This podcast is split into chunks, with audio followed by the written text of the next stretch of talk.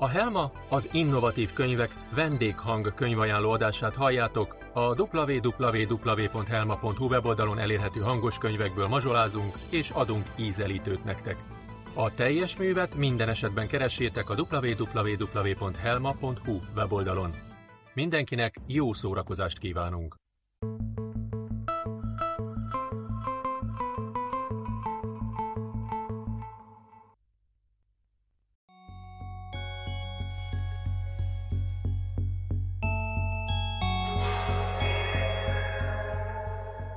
Kozári Bálint, ami a sötétben rejtőzködik.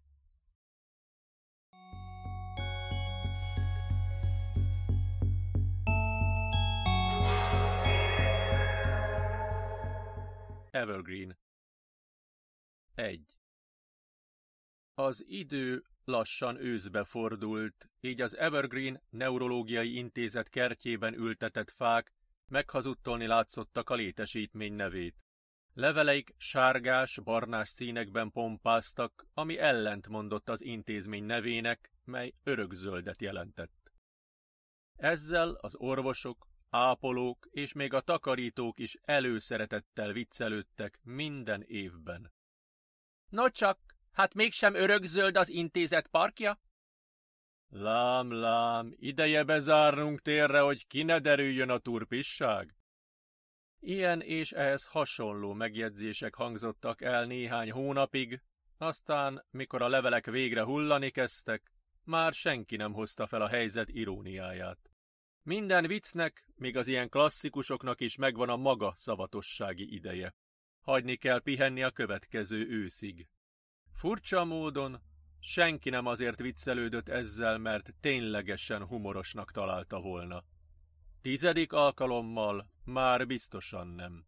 Egyszerűen része volt az intézmény hagyományainak, egy biztos pontot adott az őszi beszélgetések során. Egyfajta titkos kódként funkcionált, kizárólag az intézmény dolgozói viccelődtek vele, és egyedül ők mosolyogtak rajta. A többségük legalábbis. Tobias Fischer nem volt éppen tréfás kedvében, amikor dr. Schneiderrel összefutott az épület földszintjén. Paul Schneider már közel 20 éve dolgozott elmeorvosként az intézetben, és így bőven volt ideje beletanulni a hagyományokba. Ami Tobiast illeti, ő alig néhány éve töltötte be a takarítói szerepkört. Nem sokkal a tragédia után, ami az egész várost alapjaiban rázta meg, jelentkezett ide. A rossz nyelvek szerint kizárólag együttérzésből alkalmazzák, mert szánják azért, ami a családjával történt. Meg akarták könnyíteni a helyzetét, pedig igen kifogásolható munkát végez. A valóságban Tobias kiváló munkát végzett ahhoz képest, amit az intézmény meg tudott fizetni. Néha még ingyen is vállalt műszakokat, a személyzet többi tagja számára pedig egyértelmű volt, hogy csupán szeretne az öccse közelében lenni. Tobias! Szólt dr. Schneider lelkesen, mikor meglátta a fiút. Láttad a parkot? Ma kerültem egyet, és meg kell, hogy mondjam, most már tényleg le kell takarnunk az Evergreen részt a táblán. Rajtunk röhög a világ. Jó reggelt, doktor úr! Felel Tobias unottan. Az mindenképpen segítene. Sajnálom, nem akartalak így letámadni. Vett vissza kicsit lelkesedéséből dr. Schneider. Nehéz nap lesz a mai? Ez a pontos kifejezés, sóhajtott Tobias. Látja ezt? A hatalmas fém szörnyetegre mutatott maga előtt. Olyan volt, mint egy nagyra nőtt bevásárlókocsi. Szintén az intézet hagyományainak részét képezte, sokak szerint még a világháború előttről maradhatott itt. Egy hatalmas konténer kerekekkel és ponyvával, amit a szemét összegyűjtésére és a szemetesek cseréjére használtak. A ponyva a tetején a szemét bűzét volt hivatott felfogni. Dr. Schneider viszont sosem hitt ebben, aznap reggel is kifejezetten undorító bűz áradt a konténerből. Látom, Tobias, felelt a doktor. Mi több? Érzem is. Büdös, mint a kolera. Bizonyos napokon egyszerűen nincs bennem elég erő, hogy mozgassam ezt a monstrumot. Főleg így, a vége felé. Ha most ki kell húznom, és a kinti bejáraton át begurítani az alagsorba, Le fognak szakadni a kezeim. Mindkettő.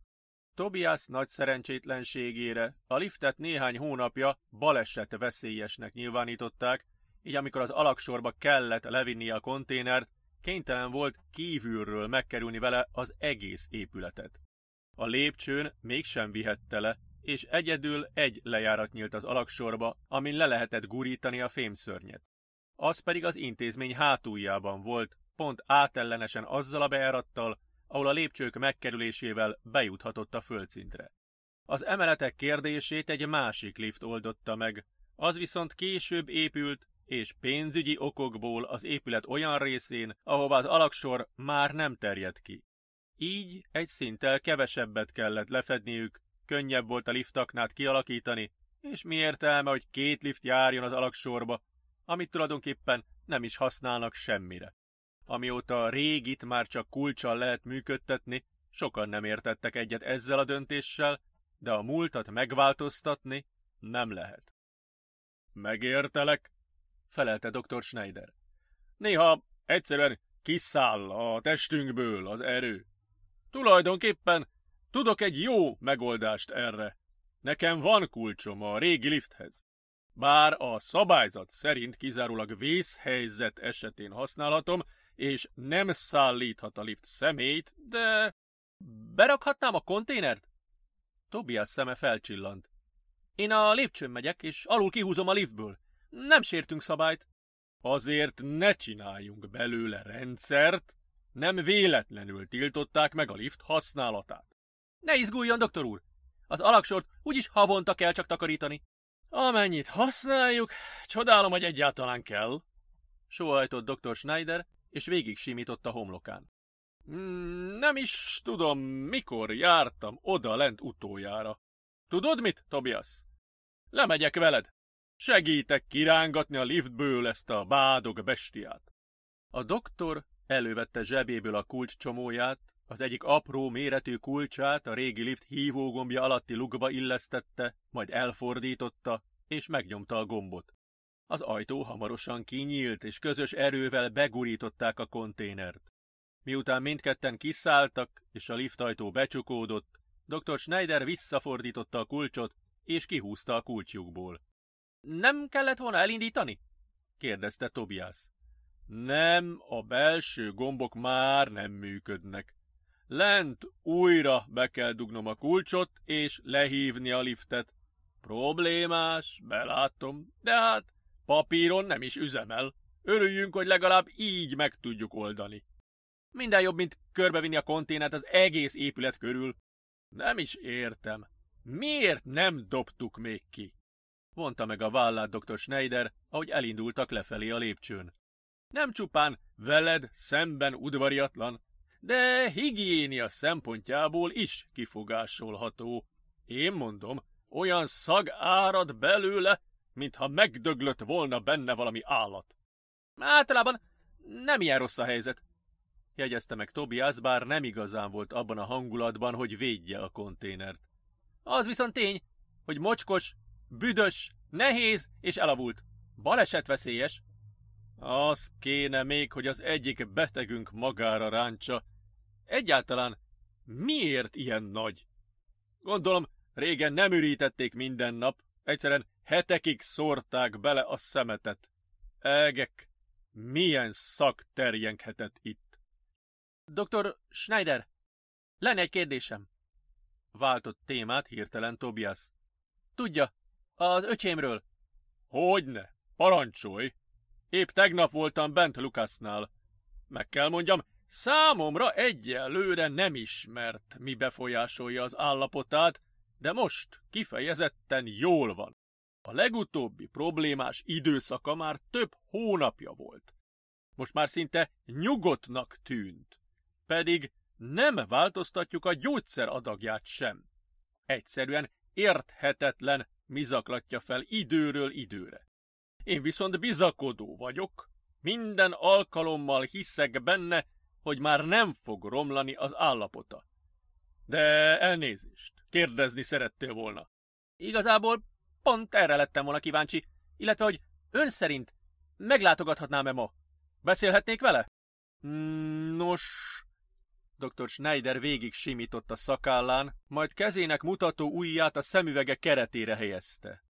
Törte a fejét, erről árulkodott a homloka is, egyre mélyebb barázdák jelentek meg rajta. Nem látom akadályát, hiszen, mint mondtam, mostanában tényleg nagyon nyugodt. Tehetünk egy próbát. Köszönöm, hálás vagyok. Már vagy fél éve nem beszélhettem vele. Az alaksorba érve a doktort kirázta a hideg. A hely undorítóan nézett ki, por és pókháló lepett el mindent. Világítás volt, de az izzók némelyike már kiégett, így különös félhomály borított mindent. Ezt a helyet fel kéne tölteni cementtel, jegyezte meg dr. Schneider undorral a hangjában. Lássuk a konténert, egy perccel sem akarok többet itt tölteni, mint muszáj. A korábbi metódust megismételve ismét hívták a liftet, ami néhány másodperc alatt le is ért. A konténer nem lett könnyebb az út során, de így, hogy ketten gurították, szinte meg sem kellett erőltessék magukat. Innentől már intézem. Köszönöm a segítséget! Jegyezte meg Tobias, dr. Schneider pedig ígéretéhez hűen egy egyszerű, szívesen után meg is indult a lépcső felé. Úgy tűnt, a hely tényleg olyan mély undort kelt benne, amivel nem igazán tud mit kezdeni. 2. Lukas Fischer a székéhez volt szíjazva, az ápolók pedig a közelébe sem mertek menni. Tisztában voltak a mentális állapotával, többször is látták már a rohamait, de szíjak ide vagy oda, a beteg megrémítette őket. Dr. Schneider sietett, ahogy tudott, de így is hosszú perceken át Lukas üvöltése töltötte be a szobát. Nem értem, mi történt vele, mondta az egyik ápoló, és értetlenül rázta a fejét. Mostanában olyan nyugodt volt. Azt hittem, végre hatnak a gyógyszerek. Ebben a pillanatban dr. Schneider jelent meg a folyosón, és már messziről zúgott a hangja a falak közt. Mi történt? Nem tudjuk, felelte az ápoló. Ma reggel megint rohama volt. Azóta kezelhetetlen. Le kellett szíjaznunk, nehogy kárt tegyen magában, vagy bennünk. Dr. Schneider egy pillanatra sem állt meg, ugyanazzal a lendülettel, ahogy a folyosón sétált, befordult Lukas szobájába, és hangosan rákiáltott. Lukas! Ez már bevett gyakorlat volt nála. Mikor egy betegnek dürohama volt, gyakran annyira belefeledkeztek az üvöltésbe, hogy észre sem vették, ha az orvos bejött. Nem volt dühös Lukasra, de fel akarta hívni a figyelmét arra, hogy megérkezett. Lukas ránézett, egy pillanatra elhallgatott, de aztán folytatta. Megint megtörténik! Mi történik, Lukas? kérdezte dr. Schneider. Beszélj hozzám, különben nem tudok segíteni. Mi történik? Ma reggel megint hallottam, zihálta Lukas. Fekete haja verítéktől csillogott, ami az arcán is végigfolyt már. A szemei folyamatosan a falakat és a padlót pásztázták. Megint mindenki üvölt, mindig ez van. Egy valaki elkezdi, és az felbátorítja a többieket. Borzalmas hangzavar. Lukas, figyelj rám! Egyedül te üvöltesz. Beszélj csendesebben, és hidd el, minden sokkal csendesebb lesz körülötted. Nem hallja! Nyögte Lukas olyan hangon, mint aki bármikor elsírhatja magát. Nem hallja őket! Én hallom! Itt vannak alattunk! A pokol van alattunk, és mindenki sikít benne! Engedjenek oda! Legalább hadd lássam! Lukas, meg kell nyugodnod. Emlékezz, voltak már ilyen pillanatok korábban is, sikítottak már odalent, de mindig abba maradt idővel. Ezt ne feledd! Az egyik ápoló megérkezett egy injekciós tűvel és némi nyugtatóval. Mivel dr. Schneidernek nem volt jobb ötlete, félreállt az útból. A nyugtató hatott. Lukas alig egy perc leforgása alatt olyanná vált, mint aki alszik. Már nem kiabált, csupán motyogott maga elé. Alattunk vannak. 3. Érthetetlen! hümmögött dr. Kaiser, az Evergreen intézet vezetője. Nem tudom, mi lelte. Soha egyszer sem volt még látható előjele ezeknek a rohamoknak. Egyszerűen nem tudom felfogni, hogy mi váltja ki. Dr. Schneider idegesen sétált körbe-körbe az irodában. Ez egy olyan szokása volt, melyről azt hitte, már régen maga mögött hagyta. Érthetetlen, ismételte dr. Kaiser. De nem hiszem, hogy kizárólag emiatt húztad úgy fel magad, hogy nem tudsz egy helyben maradni. Mi zavar, Paul? Szeretnék kérni valamit. Vágott bele kelletlenül dr. Schneider. Szeretném visszavinni a házukba. Ez igazán súlyos kérés. Ennyi erővel feltehetném rulettre a szakmai hírnevünket is. Nyilván tudod, hogy mi történt a fiúval, min ment keresztül fiatalabb korában. Persze, nincs ember a városban, aki ne tudná. És pont ezért zavar, amit kérsz. A sajtó felkapta a sztorit. Ilyen borzalmas dolog még sosem történt errefelé. Szerinted nem fog kiderülni, ha most évekkel később visszaviszed oda az egyik túlélőt? Várj, Herbert, hadd magyarázzam meg. Dr. Schneider vett egy nagy levegőt, és visszaült a székbe. Lukas jelenleg 22 éves. 19 volt, amikor bekerült ide. Közvetlenül azután, hogy a rendőrség letartóztatta az apját, amiért meggyilkolta azokat az embereket. Ki tudja hányat? 12-t. 12 holttestet találtak a pincéjükben eltemetve. Lukas egész életében egy temető felett élt. A legrégebbi áldozat akkor lett eltemetve ott, amikor 5 éves volt. És tudott ezekről. Így élte le az életét. Emberek vannak alattunk. Sikítanak. Kiabálnak. A pokol van alattunk. Ilyen és ehhez hasonló dolgokat mond, amikor rohamai vannak. Nem hibáztatom, hiszen tényleg holttestek voltak alattuk a pincében, de valami kiváltja ezeket a rohamokat még itt is. A legvalószínűbb, hogy ezek poszttraumás epizódok. Gondolatban visszamegy a régi házba. De egyre kevésbé vagyok biztos ebben. Egyszerűen nem javul az állapota. Időről időre visszaesik. Ami nem példanélküli eset, vágott közbe dr. Kaiser. Látnom kell, hogyan reagál a házra. Lakatlanul áll. Talán elég egy kocsival megállnunk mellette, és már is megint üvöltözni fog a pokorról. Akkor tudni fogjuk, hogy valóban azzal állunk szemben, amit a gyógyszerekkel jelenleg kordában akarunk tartani. Viszont én nem hiszem. Valami teljesen más van a háttérben. Valami kiváltja ezt újra meg újra, de nem úgy, mint a poszttraumás stresszt. Egy egyszerű illat is lehet a kiváltó ok, vagy egy folt a falon, bármi, ami felidézi benne a gyerekkorát és a bekerülése előtti éveket. Pusztán azért, mert mi nem jöttünk még rá, mi ez, az nem ok arra, hogy ilyen kockázatot vállaljunk. Mi lesz, ha meglátja a házat, és elveszti a kontrollt? Sokkal többet ronthatunk az állapotán. Talán pont a bátyja közelsége miatt van. fél éve nem látták egymást, és Lukasnak azóta is vannak epizódjai.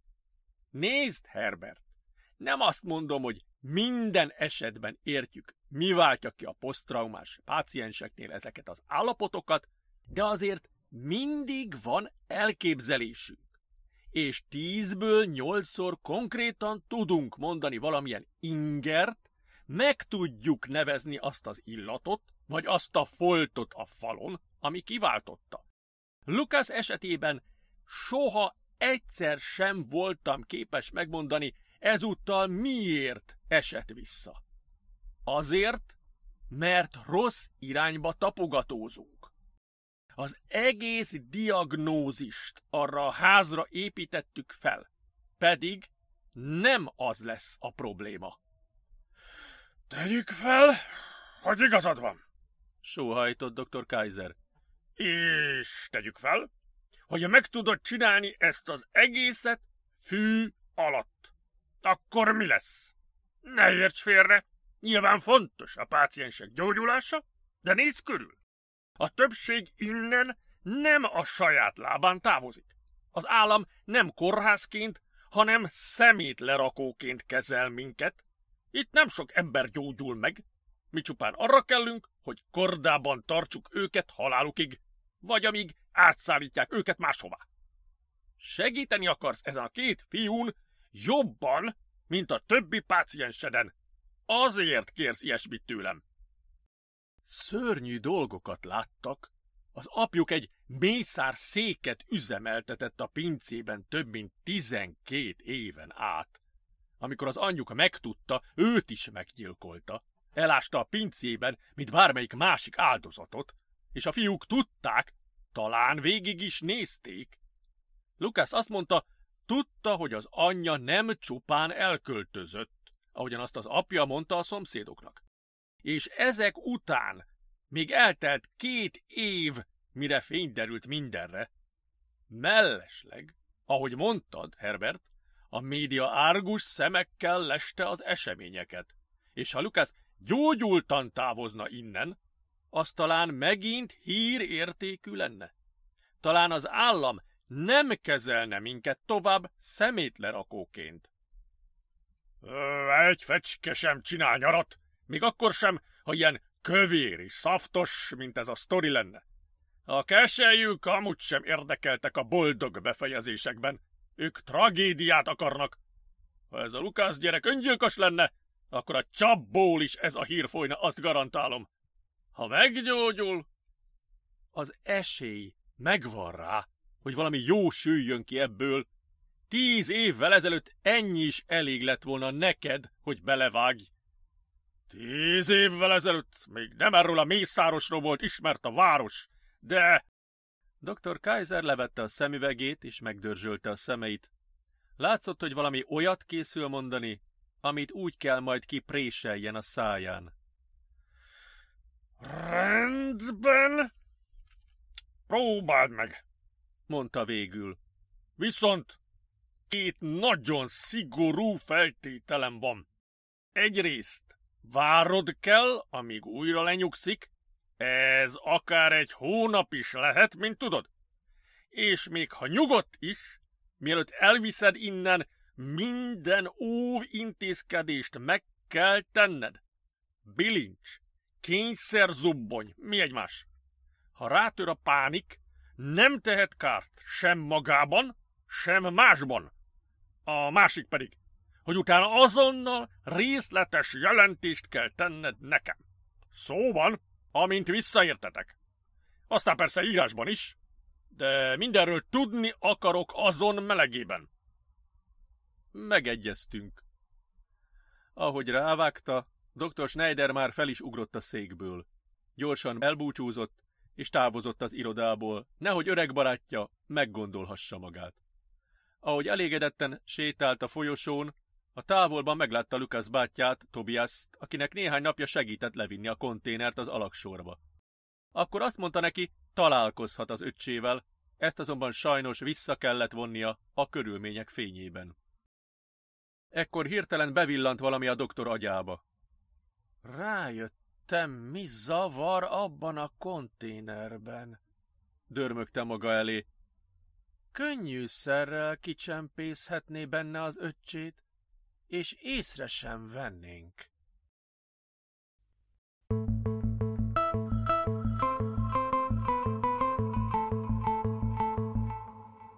Ezt és más írásokat is megtaláltok a www.helma.hu weboldalon.